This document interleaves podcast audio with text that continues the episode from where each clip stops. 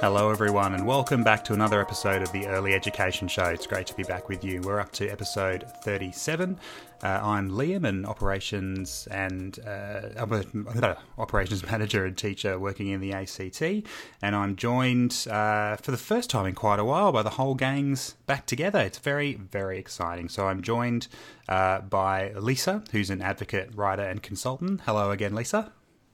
Hi, everyone.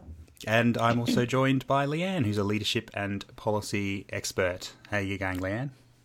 I'm good, Liam. It feels like many, many weeks since we've just had a normal standard it episode is, with the three of us recording. We're doing a news list, we're doing a topic, we're doing recommendations. It seems like it's been a long, long time since that's happened. It, it has. has Maybe everybody's been happy for the break. I think so. It's probably it was tell you what was nice when editing the last couple of episodes, not having to hear my own voice droning on and on about whatever I normally drone on and on was actually a really nice break. probably everyone else felt the same. Got a really, you've got a really nice voice, and I never know if I think that because you do have a nice voice or because I'm just so used to male voices being authoritative that yours sounds like it should sound. Oh, it's probably option two. Oh. Mm. Mm, I think you do have a nice voice, though. Oh. You do, Liam. Oh, see, this is why we need to do this all together more often. If it's just going to be complimentary of me the entire time, we need to stop having these other episodes anyway. And your editing's great, and all of those things. all right, I'm going to ask for the pay rise at the, after the show, but um, we we have our main topic for tonight. We're actually going to bring you sort of the second in our series that we started quite a while ago, and probably thought we would have brought you part two by now, but haven't. Um, on the new national quality standard, which is due to roll out in t- February 2018. So we had a great chat with the national education leader for ACECQA, Rhonda Livingston, uh, in, back in episode. Oh, I'm going to to try and remember my memory about it in episode 30, I think, where we talked about Quality Area 1. So this week we're going to talk about Quality Area 2. Um, we don't have a special guest for this one. We, we're, we're going to sort of just go through it ourselves. But um, this is, yeah, this is an interesting one to have a chat about. It's one of the ones that isn't, it has a few changes, but is sort of, you know, largely at least has the same focus and structure as as the current system we're used to, but we're looking forward to just uh, taking it apart a little bit. But before we head over there, we'll bring you some news of the week. We've we sort of haven't done the news list in quite a while, but we're sort of just going to focus on uh, news from the last week and not go back too far. Um, I'm going to just sort of talk quickly about the first one, which is something that's probably been one of the bigger ones in the news the last little while, which is in the school aged care sector, and it's talking about uh, a proposed merger between two large um, outside of school age, outside of school hours care services. So there's um, Bain Capital, which we've talked about previously on the podcast, which is a private equity firm based in the United States, um, is looking to buy the Junior Adventures Group, which uh, run a lot of service. And if they did that, because and um, Lisa, I know you know this a lot better than I do, but uh, Bain Capital have already purchased Camp Australia, which had quite a number of services. So if they controlled Camp Australia and this Junior Adventures Group, um, they're going to control a quarter of the market, so 26% of the market. So this, so the comparisons are being drawn between this and sort of ABC Learning in the in the early childhood education and care space uh, in the last decade, so leading up to 2007, that this potentially isn't a very good thing for the provision of education and care for the for the middle age for the, the middle ages for the middle middle aged uh, children. So this is so my understanding is it's currently sitting uh, at the ACCC, which is the competitive sort of consumer no, that's not even close to being right, but the sort of competition watchdog, seeing about whether this is in the best interests of you know sort of Australian um, consumers of these services. So, uh, and this is, I guess, particularly a New South Wales based um, story because I know that Camp Australia was a very big story there. So, you know, Lisa, this is, I'm guessing this probably rings some alarm bells for you. It, it, yeah, it does. It does for two reasons. I think a lot of people aren't aware of the difference between private equity firms and public listed, publicly listed companies. But private equity, publicly listed companies, whether they be ABC Learning or G8, tend to be in it because they've chosen an industry to be in. Um, know, in this case, childcare or early education and care. Whereas private equity firms just go around looking at industries and at companies that they think they can take tart up and make a profit out of. So um, Bain have already um, uh, taken over Only About Children, um, and uh, which is in the 0 to 5 space, and then they set their eyes on the out of school hours care space. So really, you know, they're really not that committed to provision, long-term provision of um, school age care. They're just looking at it as a way to make money. The other problem with private equity firms is we can't actually interrogate their books in any way to see things like we know what G8's occupancy rates are, we know how much um, uh, how much they spend on on staffing, etc. Whereas private equity firms, they're not public, so we don't know any of that.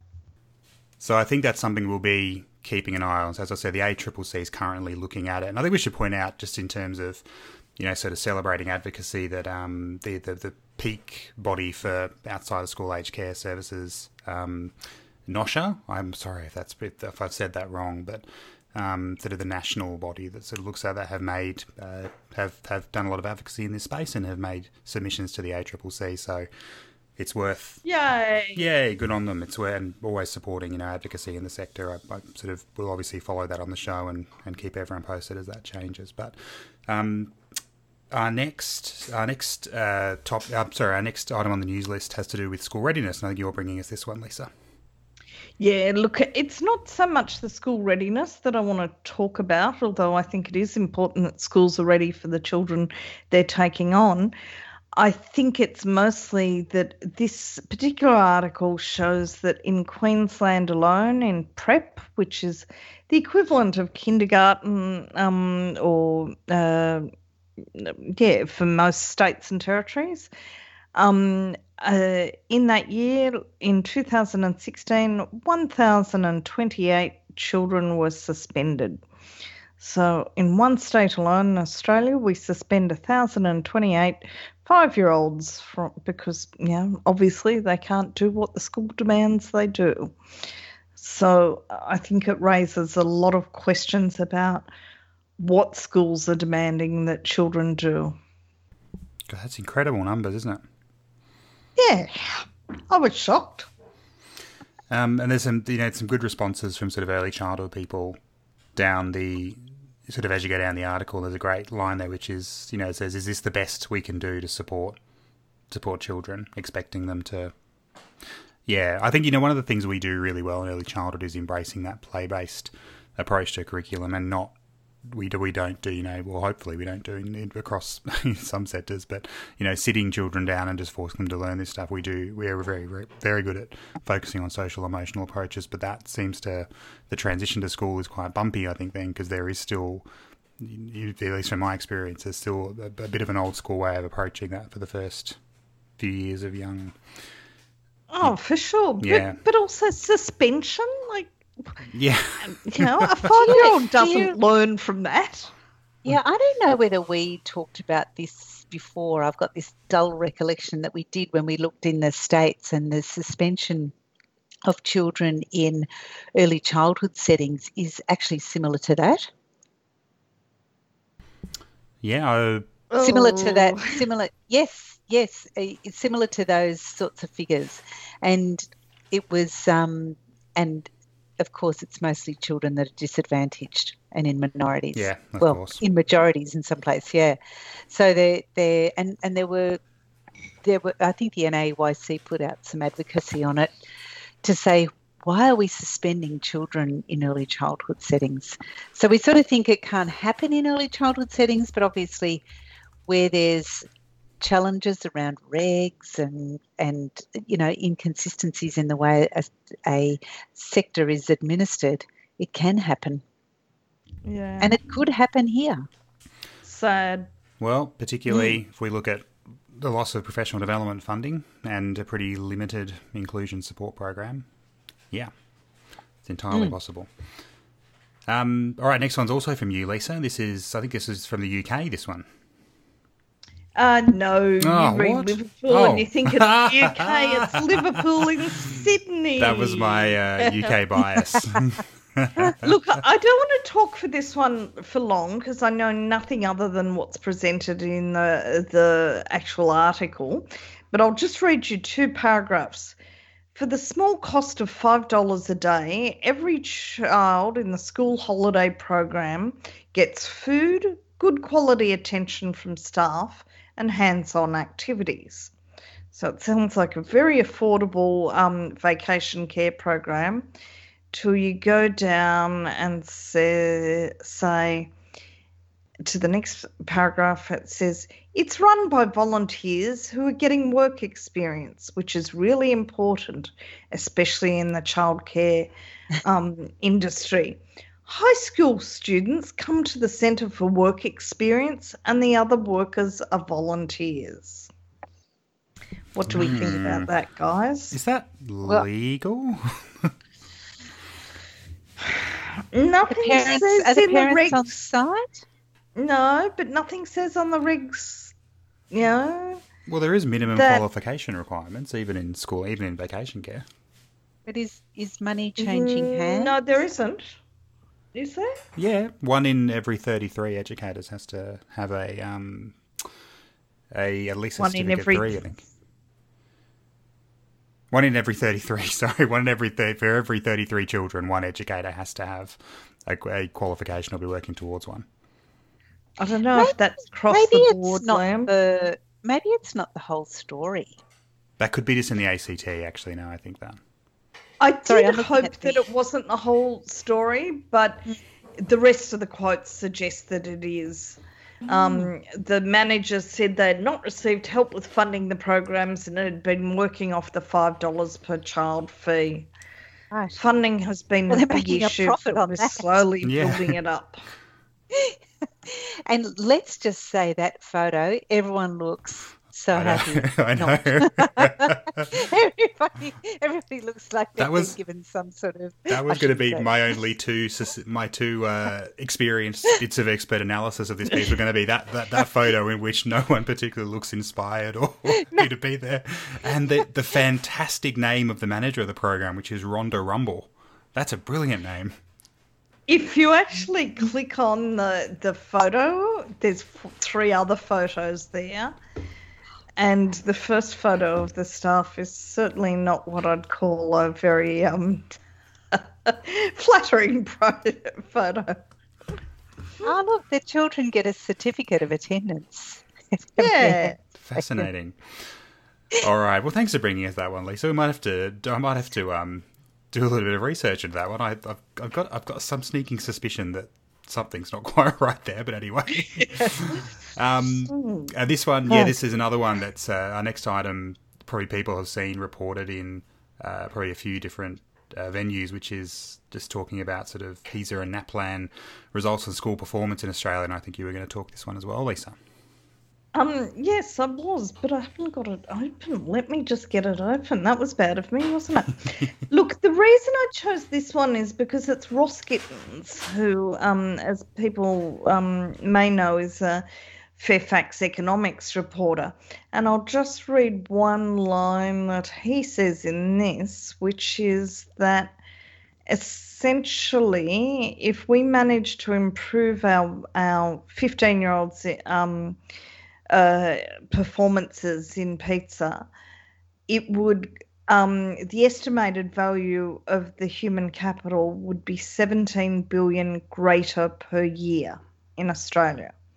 So improving our 15 year olds performance would um, create an extra $17 billion worth of GDP.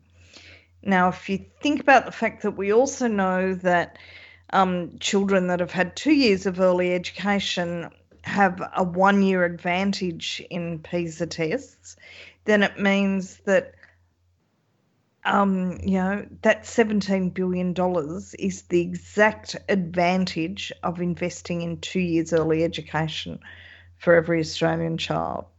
Do we think it would cost anything near 17 billion to do that? No.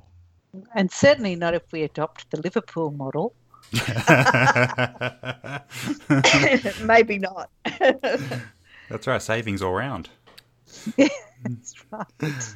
Yeah. Mm. Well, I mean, then probably the the story you're going to bring us, Leanne, probably actually ties in pretty well with that one, which is another sort of looking at how Australia ranks internationally. Did you want to take us through this one? Yeah, um, this one, and I'm going to come full circle at the end because the Start Strong report is going to be my recommendation as well. But um, this is it's a fairly cursory approach to the starting strong report that we've got here and i notice that it's not been written by a journalist it's been written by a producer apparently you can be a producer and, and oh. create written material for the australian now um, but it's it's referencing the starting strong report which is uh, you know, for, for data freaks, the great joy um, that happens via the OECD. But the interesting thing is that Lynn Connolly, the president of the Australian Childcare Alliance New South Wales, is making some very strong statements on um, the cost of childcare, and she's sort of lining that up with the, um, you know, that we don't have enough funded early childhood education. Now, whether whether you like her comments or not, referring back to the Starting Strong report does show that we actually have the highest private contribution and the lowest, pretty much the lowest publicly funded early childhood education. So, you know, whether you agree with Lynn Connolly's statements or not, she is actually saying that it's too costly, and this is this is very true. And so, um, it's, I guess, it's just highlighting the the big issues around um, Australian early childhood education and its lack of funding and its lack of capacity to offer children a couple of years of early childhood education before they commence formal school. Yeah, pretty much every report that comes out in this area just is pretty embarrassing for Australia, really, isn't it? Well, the, one of the big things too, and I'll, I'll, mention it now rather than mentioning it later, um, with the reference to the starting to the starting strong report, is that we actually have the second highest um, proportion of children living in jobless families, and wow, and that that is the sorry the second highest proportion of children with a jobless parent in sole parent families.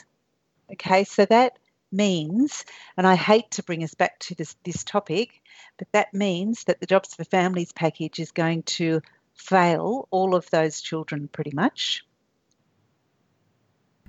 Sorry. Liam, to, yeah, to give well, you post traumatic stress again. Oh, but that, and, and and we only ha- we are second to Turkey in this, which isn't it's not a prize. It's not. It's not. It's not a great no, place to be. No. So that uh. that's really that's a stat that we should really be looking at and worrying about, particularly in New South Wales, where early childhood education is the highest cost. Wow. To families. Well, I have a lovely. I actually ordered the physical copy of that report, so it's sitting nicely on my desk at work. With a, it's I've only got through the first bit, so I, mean, I haven't got to that bit yet. But um, yeah, it is. It's it's tough reading. There are some stuff Australia mm. does quite well, but um, in terms of actual sort of funding and performance, is long, long way to go. we always do well in things like ratios and, and, and those elements, but we're not getting better. That's the problem. And and as it states, other countries are getting better at this, and we're not. So something's that's a bummer, isn't wrong. it? Yes. Yes, it is. Actually, I think I might live in Slovenia. They've got beautiful snow. Uh, yeah, and they do pretty well. Do they compete in Eurovision, Slovenia? Well, I think they do. And also, remember at one stage we found that that was the place where it was best to be a child, along with Finland. I'm pretty mm. sure that was mm. Slovenia. There you go. Yeah. Or was it Slovakia? No, Slovenia. Yeah, so that's where I'm going. Rightio. Okay, well, that is the news list for the week. We'll be we'll be bringing you some more stories of the week next week, but uh, we'll be taking a very short little musical break and then be back with our main topic for the night.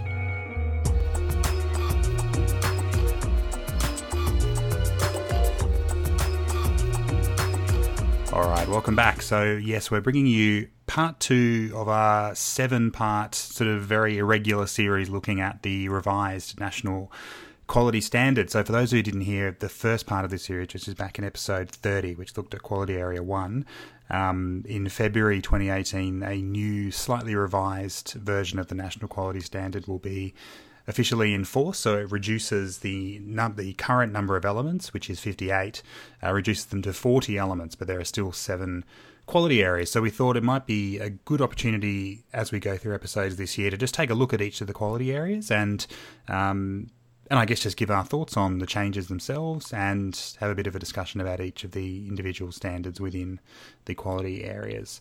So we're going to do quality area two for this episode, which is children's health and safety. And I guess we're just going to look. We're, going to do this pretty simply, I think. So there are two uh, in the in the current national quality standard. Quality Area 2 is broken into three standards. In the new revised NQS, there are just two. And, you know, pretty creatively, Standard 1 is health and Standard 2 is safety, which forms the, you know, Quality Area 2, children's health and safety. So I think we're just going to take one standard at a time and we're going to ask a couple of key questions as we go through. So we're going to talk sort of talk about what are the changes to the standard. So what's what's different in the revised quality area two? Do we think they're sort of generally good or bad? Um, what are each of the elements in the new national quality standard? And we'll probably have a bit of a talk about what that can and does mean in practice in early childhood settings, um, and also then a bit of a chat about how what the research tells us. So we have some. One of the great things about a ACECQA is the amount of data that's been collected through assessment and rating over the course of the rollout of the National Quality Framework. So that's the general sort of structure for the episode. We hope it's useful. Um, and uh, it's definitely something that, you know, if you're in, uh, particularly in a leadership position in the sector, you know, looking at the new revised national quality standard should be high up in your agenda over the next few months. So, so we, I think we'll just get cracking right into it. We will look at the first standard of the new National Quality Standard Quality Area 2, which is health. Uh, and that has an overall uh, sort of description of each child's health and physical activity is supported and promoted. So I think the in terms of looking at the changes between this new national quality standard and the revised one, this seems to uh, mostly absorb um, standard the, the first two standards of the um, of the current national quality standard. So um, and I've lost the my last little thing I was I was planning to have a look at. But so this sort of very much focuses on children's practical experiences in terms of health, nutrition, um, well-being, comfort uh, as they as they're actually attending uh, day you know their, their day-to-day enrolment in a service. So. Um, I don't. Do we want to talk about this standard in general first, or go element by element? Do we have a, a bit of a think about um, whether the new sort of standard is um, in terms of children's health in those areas is is good or bad? The changes. Look, I I think it's I think it's good. I think it's good too that the whole thing's been broken up in health and safety, and health is really clear. Um, when I was looking at this standard in depth, though, the one that really blew me, and it's in the existing standard as well, but just this um, uh, the phrasing. I think I had a bit of a talk to you on Twitter about it, Liam. It's each child's well-being and comfort is provided for mm. whereas comfort is really like the more you drill down into the various documentations it really just means that you're providing for adequate toileting and i just wonder why we have to use in the standard you know a, a bit of a pseudonym for that yeah, and I think pseudonym's not the right why? word, but you know what, what I mean. So, what is it that that allows you to see that, Lisa? What is it that tells you that? when you look at the guide to the existing guide to the national standard, when you look at the assessment and ratings instrument, all of the things that they're looking at for that particular thing, apart from the well-being side of it, the comfort side is about toileting. Mm-hmm. Yeah, and I think I'm trying to remember back to our Twitter discussion about this, Lisa, so I can summarize it in audio form. I think I was generally okay with it because I think it. My understanding was it, it did cover it did cover a couple of other things as well. So particularly sleep and rest, which is really important. And I would say it's one of the things in services I think we sometimes um, we need to take another look at. So it's one of the ones where that's something that can very easily fall into sort of um, you know, quite rigorous and adult focused approaches to children resting. So making sure children are asleep in time for breaks and that kind of stuff. Um, you know, as a catch-all term that needs to cover a few things. I get where you're coming from, but I'm I'm actually always I've always generally been pretty okay with it, and I think it actually encourages a framework of supporting educators to think beyond just basic needs to you know what does comfort mean for a child? That could include you know other that that encourage you to think beyond just well they've got access to a toilet or they've got access to a bed to how can we actually make sure children's comfort is is thought about in these spaces? For sure. I just think that it it uh, uh, like for a child, basically being able to go to the toilet, having their nappy changed is pretty high on the comfort level, right? And as we know, those practices can be done really well or they can be done really badly in services. And I would have liked to have seen it actually spelt out that that was something important in the actual, you know, um, standard. Yeah, I think you can argue that it is, though. I think that's what that's saying yeah, if you if you read comfort and think toilet, yep. I like to be comfortable. I, I want my comfort to be looked after. I don't even want to go there. Next. so I think, um, actually, probably what I should have said before we even sort of started breaking it down. Quality area two is really you know interesting, and in my you know current role, I'm, I'm pretty actively engaged with looking at and particularly doing things like audit and compliance around QA two, uh, around sorry all the quality areas. What what I noticed with quality area two. Uh, which will continue in the new revised national quality standard is it's it's it's the quality area that has the most regulation and law behind it. So if you look into the particularly the guide to the law and the regulations, you will see there are a huge amount of things that just sort of have to be done, and they're particularly around sleep, rest, hygiene, um, you know, ensuring children's basic basic uh, health and safety, which is why it's sort of called that. So to me, it's the quality area that for me has the least wiggle room. I think for you know a lot of the other quality areas, how they can be interpreted, how they can be viewed, how they fit into an individual context. There are broader applications for what that looks like. Quality area two for me is far more black and white, at least about meeting the minimum standard. I think how you go beyond and, that. And that's what's really interesting in the research. I'll just throw in a research thing. It's the standard of all standards. It, it's the quality area of all standards that has the least number of services rated as exceeding it. Hmm. So it's up there, you know, second highest from the top at the number of meeting it, but the least exceeding it.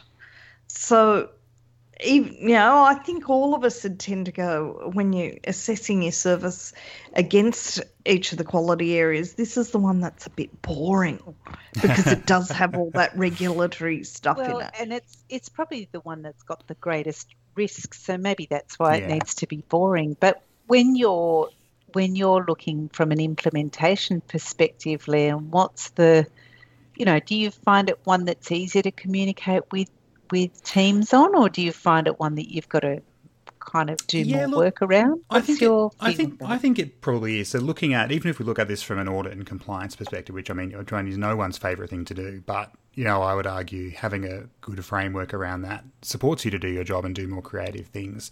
What you can do with quality area two is it's far more black and white. So just looking at so if you were you know, as we do in the organisation I work with, we conduct audits against all the quality areas, providing, you know, a tick yes or no, or even providing evidence against, say, an element like 5.2, uh, sorry, yeah, 5.2.3, the dignity and rights of a child are upheld at all times. That's a bit contestable, and that's hard to go really yes or no. Like that can that that's that's a difficult one, but you know, looking at something like um, effective hygiene practices are promoted and implemented, that's that's really a yes or no, and it's and it's fairly easy to say whether that's being being done or not. I think the it is like I said, it's it, it's a bit more black and white. I think quality area two, and I think it has to be because if we look at even if we take a bit of a broader view back about how people think, you know, the sector's drowning in red tape, and God, why do we have all this regulation around around um, you know children's education and care? That you know ensuring children are safe and free from risk of harm has to be, you know, the number one priority of the work we do. So I, I'm kind of okay with it being a fairly direct and fairly, yeah, but you're pretty right, probably pretty boring approach to this, ensuring these are the things that we know just have to take place for every single child and it's not really contestable and it's not really, you know, um, something that can be you know deconstructed too much. Like this stuff just has to happen. Mm. But I think that it does leave the possibility, especially given how many people aren't exceeding it. How can we do more than meet it? Yeah, that's a good question. Might be one worth coming back to. I think as we, because um, when we sort of maybe do look at a bit of a wrap up, because I've got some thoughts about that. But um, it may be worth just saying. So in terms of you know the first standard, which is health, so two point one health, which is each child's health and physical activity is supported and promoted. You know, and from my reading, the big changes between the current standard and the one we're moving to is that you know, sort of hygiene and health have sort of been moved together. So they were separate elements um, in the current standard. They're sort of sitting under the same uh, same area now. Um, it's same for health, which makes sense. Yeah, exactly. It? Yeah, and then sort of healthy eating and physical activity have now also just sort of been combined into a catch-all healthy lifestyle, which is an interesting one. So, um, I look. My view generally is uh, this is I think when we had our original episode where we talked about the revised national quality standard, I think I said I was broadly in favour of the the changes. I'm actually the, the streamlining kind of makes sense and does bring a lot of stuff together. I, I I do think the same for quality area two. What'll be interesting, I think, which is not helpful for this discussion for this episode, but a lot of this will be that is how this then sits against the national law and the regulation. So not a lot's changing. Yeah, um, and that's what that's one of the things that scares me. So like one of the things that's different here than in the the previous one is that w- we actually talked about infectious diseases, yeah. right? And control of infectious diseases. Whereas that's not here because you have to have policies about that under the regulations. So when people are assessing where they are against the national quality standard, you really need to, much more than previously, look at what parts of the regs also impact upon this. So it's no good doing yeah. perfectly on these and forgetting that you know, you've got to um, control the spread of infectious diseases under the regulations. Yeah. Yeah. And I think that's the danger is that, yes, this is more simple, but it doesn't, it just, it demands more familiarity with the regulations than. Yeah, I'd agree. Possibly yeah. the last one. Yeah.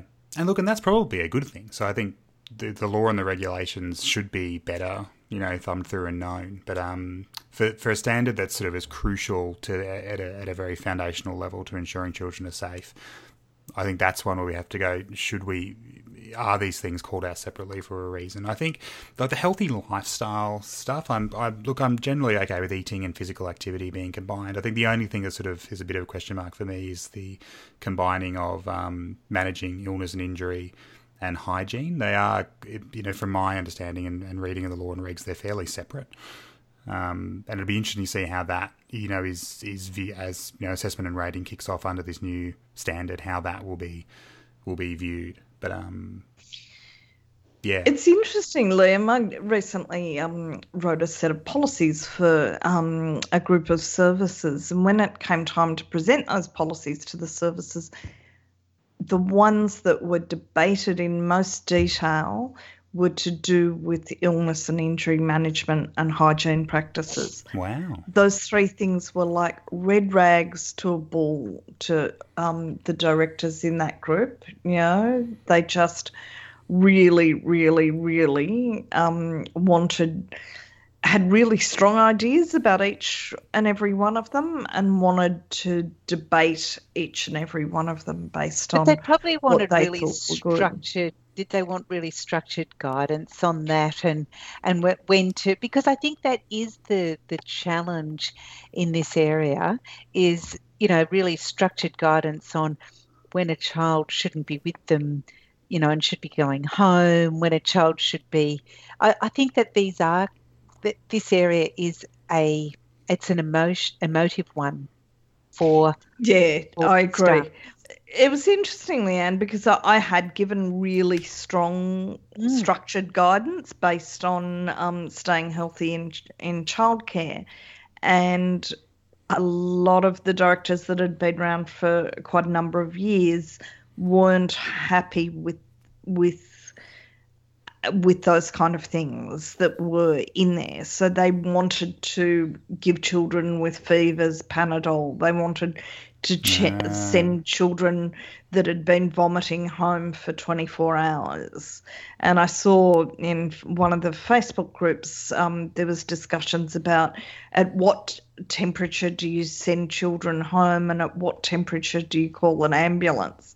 And I'm kind of putting my head through the computer at this stage because there is mm-hmm. no set temperatures for either yeah, of those and I, things. I think, and it's this is probably the hard one because it is that negotiated space between, because there is always a third person in this particular conversation, and it's the the parent's workplace yes. because you know and Yeah. that that's that's the really tough one and, and that's why it does become quite emotional because the parent may have had a lot of time off from work and then there's lots of different tensions going on within this discussion but i guess it's actually flipping back to 2.1.1 which is each child's well-being and comfort is provided for isn't it really Yeah. because because it comes back and that's i guess this is the area in which people need to think reflectively and critically and go is a child at risk here and Yeah. what is going to be the best outcome for this child Yeah. but it's a it's a hard space i mean how many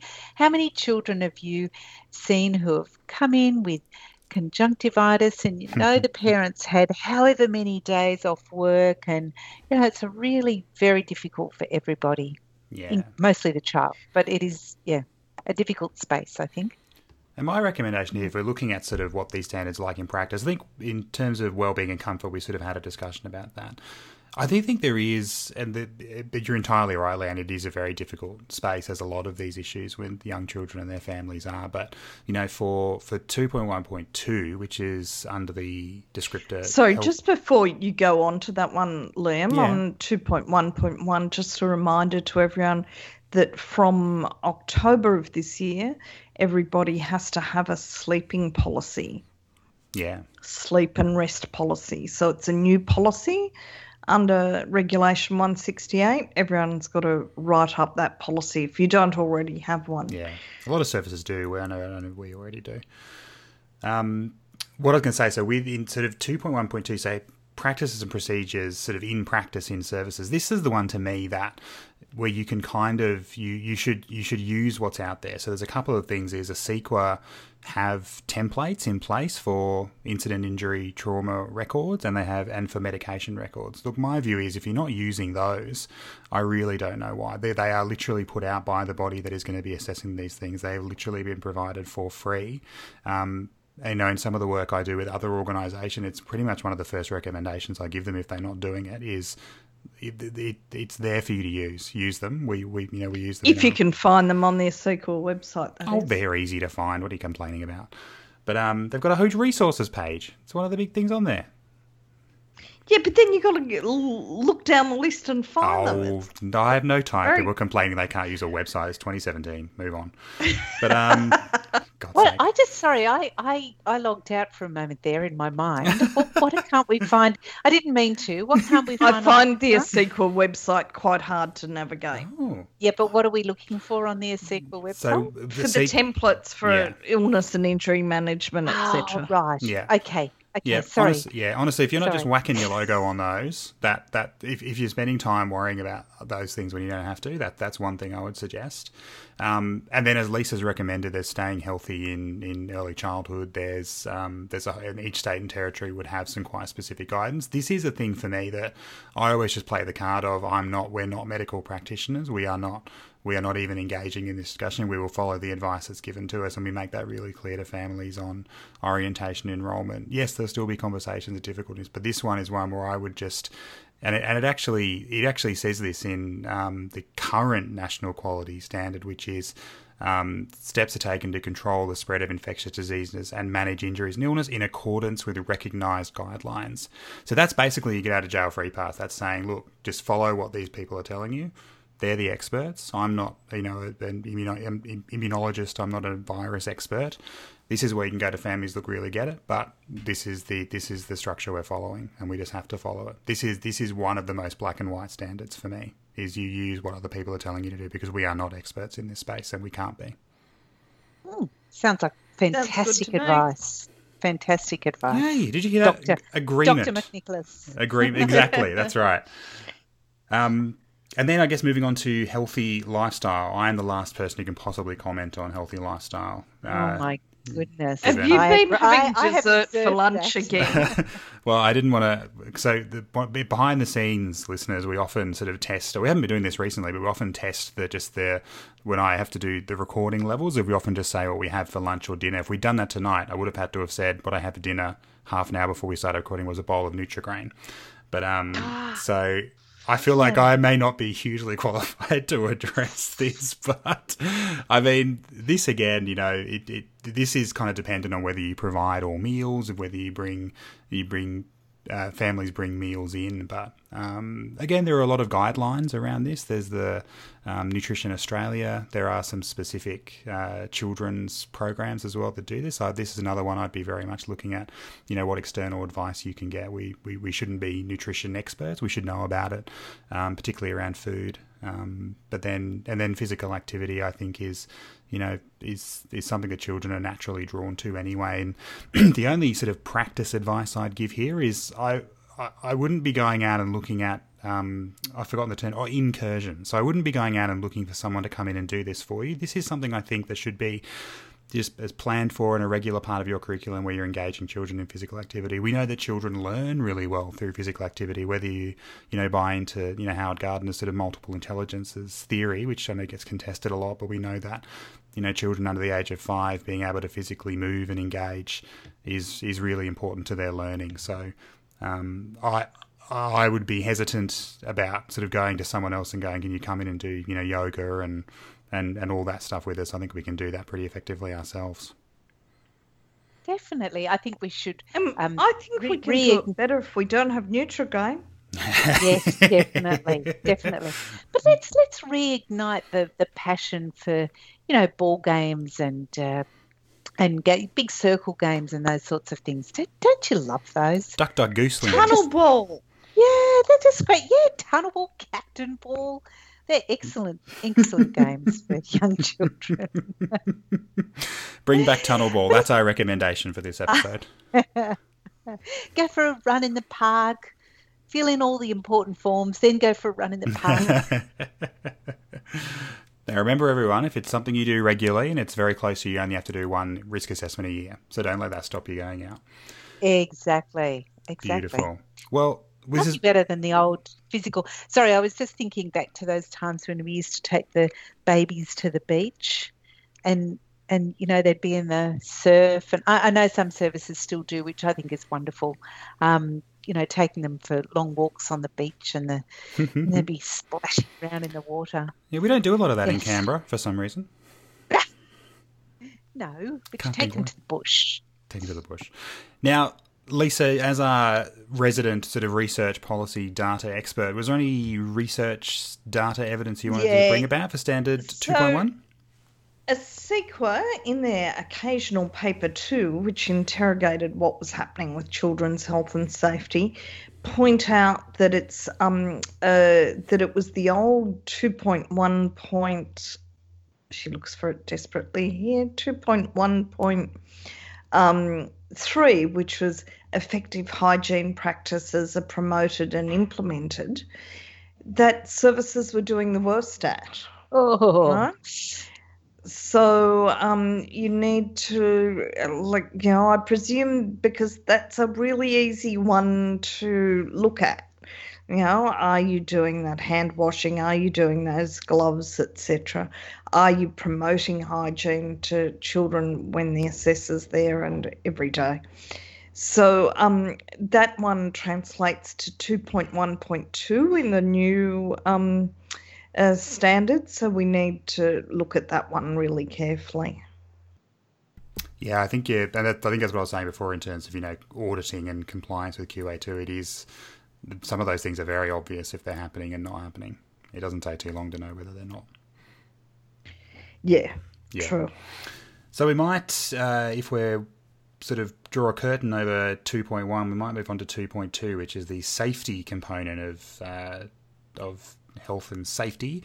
And this, you know, in summary, is uh, it, it, it's it's pretty black and white. Each child is protected. So this sort of moves away, I think, from sort of daily um, basic health needs to looking into things like child protection um, uh, and sort of emergency and incident management.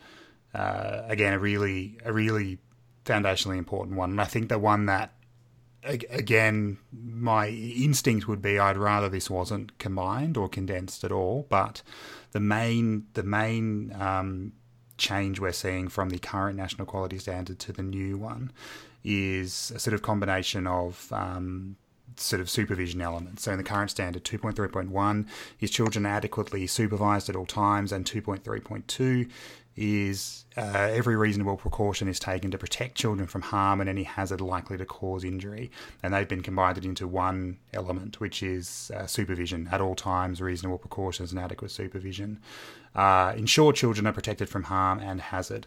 And then the other two elements, incident and emergency management and child protection, have actually remained largely the same with some minor changes. So, um, look, I think overall probably okay, although it's interesting. Supervision is a very contested topic within the sector. So, what does supervision mean? How you know it does it count as supervision if the child's in the next room, but there's a huge window and I can see straight through. So, combining that with um, you know hazards and injury may be tricky for services because I know this is still a question that's still coming to regulatory authorities and still being contested. I think in terms of minor adjustments and and that kind of stuff. I it will that be easier or harder to to get a handle on that one? Mm, Yeah, I look at it. To me, this is one of the ones where I think that it could have been made cle- clearer in a way that it wasn't. Um, the, the regulations require that um, approved providers and nominated supervisors must ensure adequate supervision at all times, and also that they must take every reasonable precaution to protect children from any harm and hazard. But I think that with the release of the final reports from the um, uh, inquiry into institutional abuse of children, we're going to see a much greater focus on child safety in organisations, Yeah. including um, education and care services. And there's no words in this, in the new standard, that tell me that. It says ensure children are protected from harm and hazard. And then in child protection, it says management, educators, and staff are aware of their roles and responsibilities to identify and respond to every child at risk of abuse or neglect. And mm. It's not really me, strong enough, is it? No, it the doesn't talk about is- child safe organisations. It talks Yeah. about they're words that we use to think about children in their homes at risk of. We're not talking about the child that's at risk because you've accidentally employed someone who isn't safe to be around children. at least management is there now, which I think is is so important because it's about having that oversight. But it's yeah, it's definitely not strong enough. And I think it's a bit of a product of this is one of the issues with Australia's sort of federalist structure is that every state and territory has sort of different approaches to this. So even in the ACT, Yeah.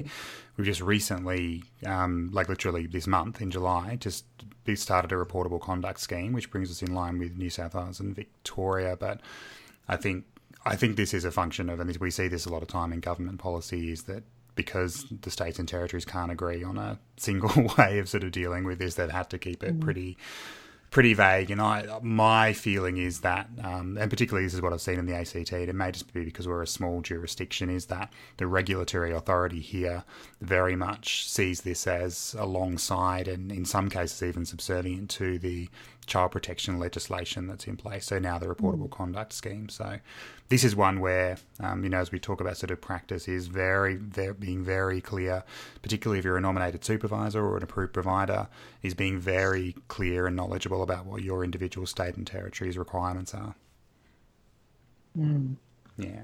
Yep. So that's the so that's the key. Yeah, absolutely. To, and integrating all of those different um, things around child safe organisations, But it requires a very good knowledge. Yeah. And it should be at the forefront of people's minds. And do you guys get the feeling that not a lot of organi- education care services actually follow all the requirements to be child safe organisations?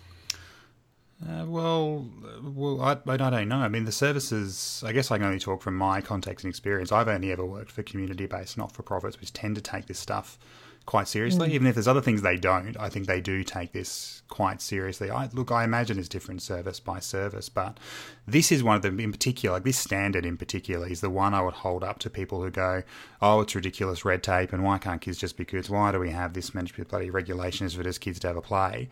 This is the stuff where we go when we look at things like the Royal Commission into institutional responses to to child harm and child sexual abuse, it's because people didn't take this seriously. We do need to spell this out in black and white. We do need to for my, look. My hope is if you're working with young children, you you insti- you are instinctually going to be on the side of keeping children safe. But what this does is is make it it puts it in black and white. Maybe not as strongly as we like, but at least it's there. You know, I think it is a little bit clearer in the law and the regulations around what you have to do. Um, but if you can't get on board with protecting children as a regulated responsibility, I, I like why are you working in early childhood education and care? We know why. we you know you look at you know those those hideous examples from the United States and even Ireland a few back where you know, uh, you know, not to bring it down, but children can die in situations like this where mm. services and organisations don't take this stuff seriously. I have no time for people saying this is this is burdensome red tape. Mm. No. Anyway, moving on quickly from that uh, ray of sunshine. Um, Leanne, I think I, I hogged all the practice examples from Standard 2.1. Uh, did you did you have anything you want to sort of bring to the individual elements here? So the first one is supervision and about um, ensuring adequate supervision and protecting children from harm. You know, from your your experience in leadership, um, what's what, what what what what would you sort of recommend services well, prioritise? I, I think uh, in terms of looking at this and, and its you know, we break it down about how that very structured approach to supervision. But I would say that children are much easier to supervise when they're engaged mm-hmm. in their in in their daily, um, you know, educational program and experiences and when their well-being is being mm-hmm. is being taken care of and their comfort is being taken care of then there are many less threats to um, the you know the harms and the hazards. So in looking at it, I'm just sort of coming from a different different approach with this. Is that it's about engagement and about staff being um, educators being really engaged with children. Yeah, supervision is not does, surveillance. It's yeah, not standing in the corner with your arms crossed. Yeah, and supervision is much much easier when everybody everybody in the whole service community is engaged in what is going on in that. Now, that doesn't always completely protect children from harm and hazard, but when there's an awareness of those harms and hazards as a result of people establishing great experiences for children and beautiful environments and all of those things, then this actual standard does take care of itself. Yeah. Um, my only my only recommendation, sorry to interrupt, Lisa, my, but just in terms yeah. of at a practice level, is That's may... really funny because sorry, Liam, you didn't inter- didn't interrupt. Lisa breathed. I felt bad. Sorry, Lisa. Um, is uh, this may sound crazy to people, but I imagine there's probably some fantastic teachers and educators out there doing this. But is do this with children. Sit down with children, particularly in the preschool room, but I've seen this being done in toddler rooms as well. Is actually talk to children about what this means and and develop supervision plans with children. In one of the centres I work with, I'm sorry, in, in, in all of the centres I work with, but it started at one particular centre uh, displayed on each of the walls in each of the rooms are supervision plans drawn by children after discussions Yeah. with educators, and it and, and and it takes those questions, saying, look, we have to make sure we can always make sure you're safe and and free from harm. Where do you think, you know, in the in the outdoor space, where do you think educators should be standing? Where do you think the risks and hazards are? Exactly the same. There is absolutely no reason we cannot and should not do this with children. And even at a sort of strategic, sort of uh, selfish level, they are viewed incredibly well during assessment and rating. So that is an example of you know a service really taking that that responsibility seriously and engaging with the people it's going to affect, which is the young, the little people working in these, the little people being educated and cared for in these spaces. Um, I, I have a really strong recommendation to do that with the children you're working with. And it's also um, about risk. Like children should take risks.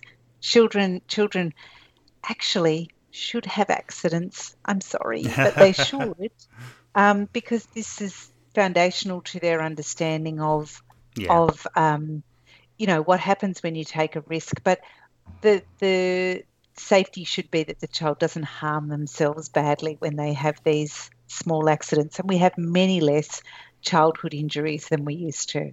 Yeah, despite what the Daily Telegraph wants to say. Well, there's more in childcare because there's more childcare, right? So that's that's just the numbers are there, but but we do have a lot less accidents than we used to. Geez, when I was a kid, it was so much more dangerous. Remember? You're running on the roads, just, just hanging from the roof. I can just picture you there, Leanne.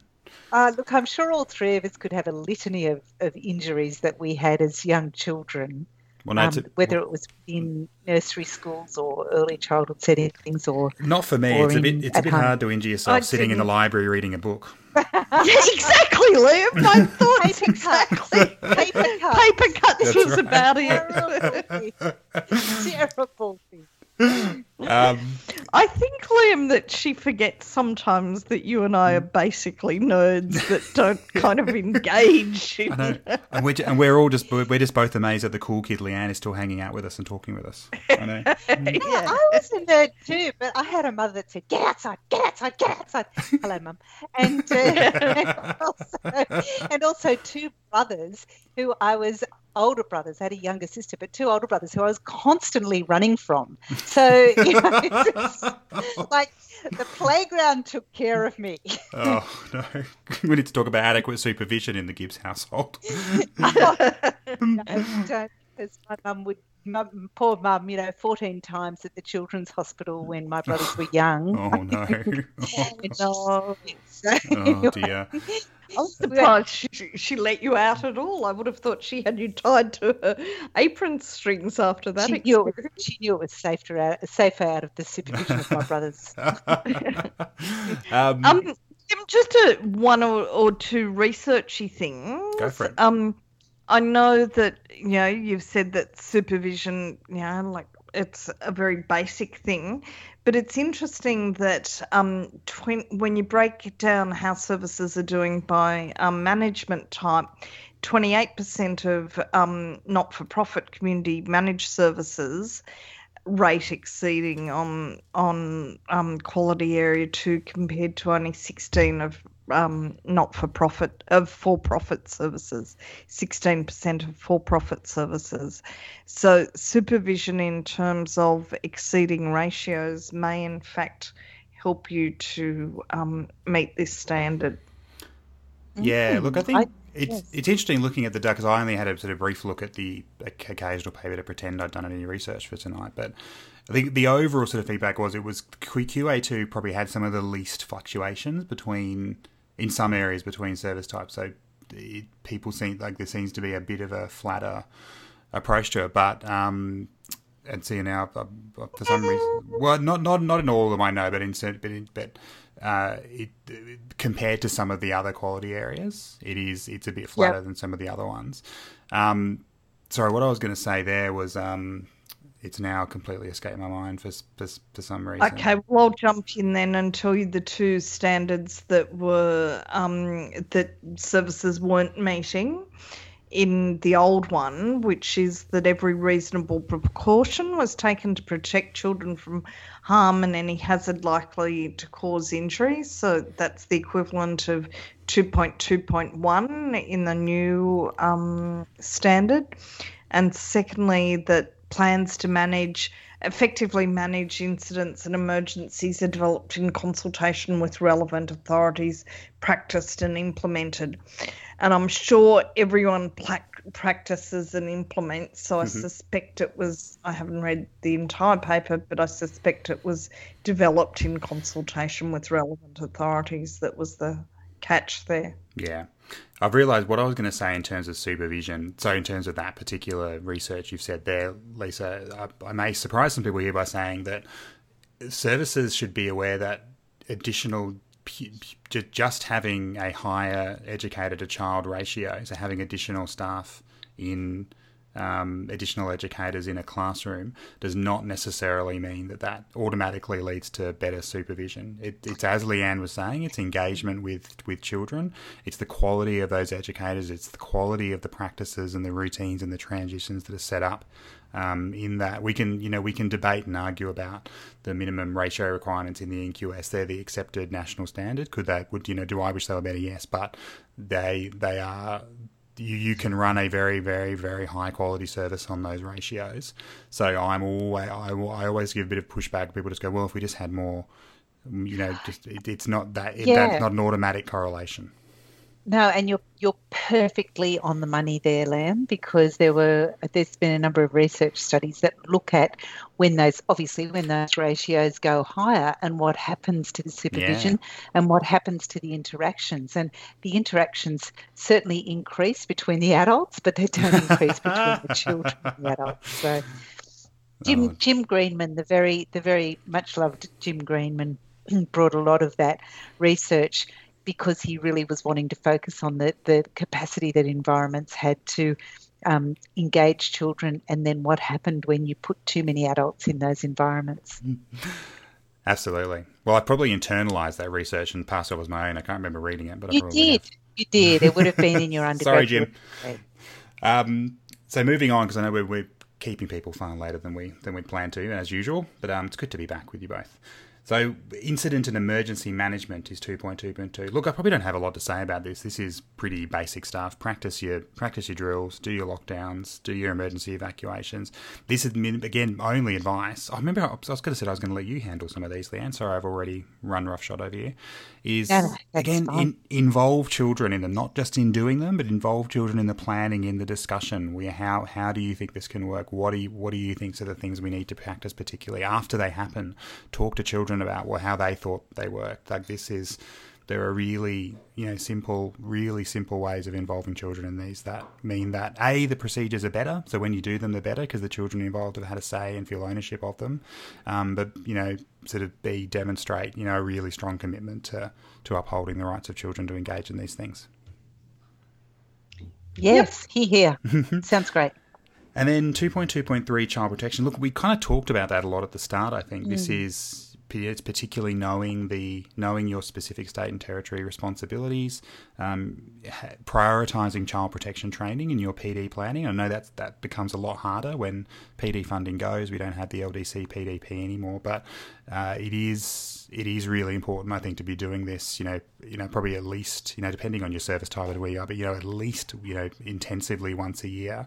But, you know, what I would well, argue. Yeah, I agree totally with that, Liam, and I think it should be a priority. And I think your child protection dollars go a long way if you bring someone in to work with the whole you know do do the whole do the whole community the management the educators yeah, and the absolutely. parents why not just bring everybody yeah. together best money you'll spend um, because everybody will understand if you if you're doing it all together. That can be a shared conversation.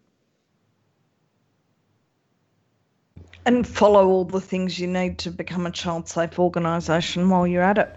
Yes exactly.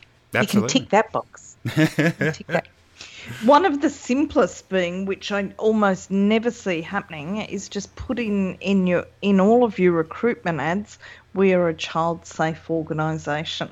Yeah. Mm. Then you know if if someone who's looking to take advantage of a child sees that and sees another ad without it, which one service are they going to be more inclined to go for? Yeah, exactly. Fantastic. Good So- advice. Lisa, was there any other research data for this standard you wanted to bring us?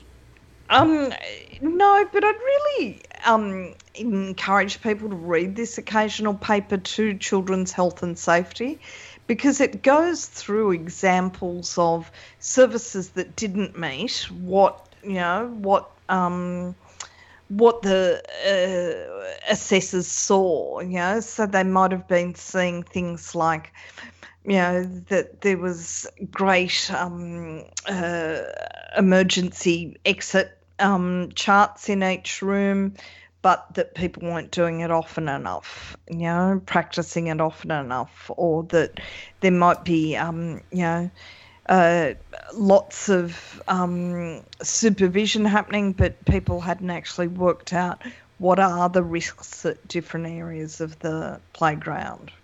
So, yeah. So let's put Well let's put all of those up, Liam, all, all of those links, I reckon, because there's some really great Yeah. stuff in terms of snapshots and figures and numbers and and um, the data's all Absolutely. there for us Yeah. to digest. Well, and given Lisa's been mean about their website, I'm going to give the ACECQA a good uh, a good a good rap for they they do have some fantastic resources on there, not just the templates, but those occasional papers. And um, I think one of the things we'll, we'll look back on, you know, as as as data builds up, this wealth of data about the sector will only become more and more and more valuable and important.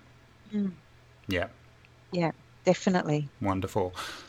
All right. Well, I, don't, I, I think we've rung every last bit of uh, thing we can get out of Quality Area Two. We hope that was well, that was helpful for people. We'll um we'll have Quality Area Three physical environments coming up when we are organised enough to do that.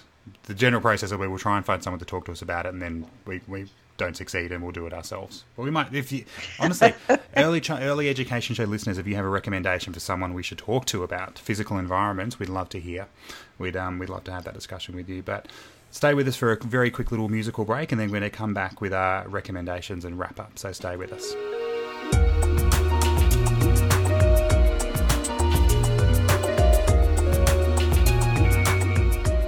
We're back. So we're going to move on with our recommendations for the week. And Leanne, as always, we're going to go to you first. What have you got for us? Um, well, I did allude to this at the start of at the start of the show, and it's the Starting Strong uh, 2017 with the key OECD indicators on early childhood education and care. This one actually has a bit of a, a focus on transition to school too, but. The thing with this is it's a lovely long report. It has lots of beautiful, juicy data, which we love, but understand that not everybody will love that. So many But there's a graphs, little- Leanne. I know it's so exciting, isn't it? So many great things there. Um, but the the wonderful thing is, is that you can get it all in a 52 minute webinar, um, narrated by Andreas Schleicher, who is the the the man's man of data or the the woman's man. I don't know. Anyway, he's he's whatever he I is. think but- Leanne's got a crush on him. I have. I have. I've, I've been seen him in person, you know, like a concert. Um, but the thing about um, You've seen him is live, is Leanne, that's you mean. this- yeah, I've seen him live. See, I'm so flustered, I can't even remember what I saw. But he, um, I can't even go on. Watch the webinar, people. Read the book. yeah. Watch the webinar because one of the great joys is hearing him talk about early childhood and getting really excited about it and sharing as much excitement as, as we all do and all of you out there. Yay. That's it. Cool. Thanks, Leanne. All right, Lisa, what are you recommending people look at? Look, mine. I'm going to be very quick about this. It's um, I've linked to an article which actually links to the actual report. But if you can't be bothered reading the report, just read the article, which is the report of some um, of some English uh, English longitudinal study, which surprisingly found that children do better when they've been to early education and care from the age of two. And once again, it's found that poorer children do better because of early education care than um, more um, financially advantaged children. But both of both groups still do better than if they don't have early education and care. So yay, we do the good stuff once again. Yay. The only thing it did find out um, negatively is don't put um, children um, in 35 um, uh, hours or more of care from babyhood because it doesn't work. Mm, there you go. That's the number. Yep. Check it out. And my one again, very quickly, will be a link to an article on the conversation, which Oh, uh, yay, I know yay. we're, we're back to loving them. But um, Yeah. and just We re- never did.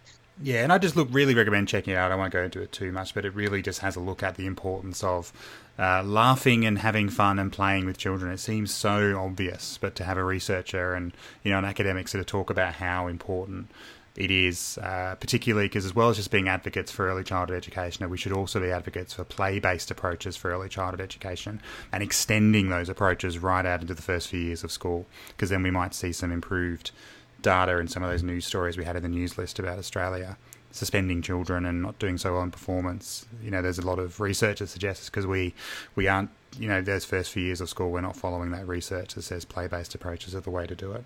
So go for it, and it gives me permission to do lots of my terrible dad jokes in a work context. so I'm very happy with it. what- what is- that's exactly right. Uh, Humor is fantastic, isn't Yeah. it? And and children with a sense of humor is even funnier.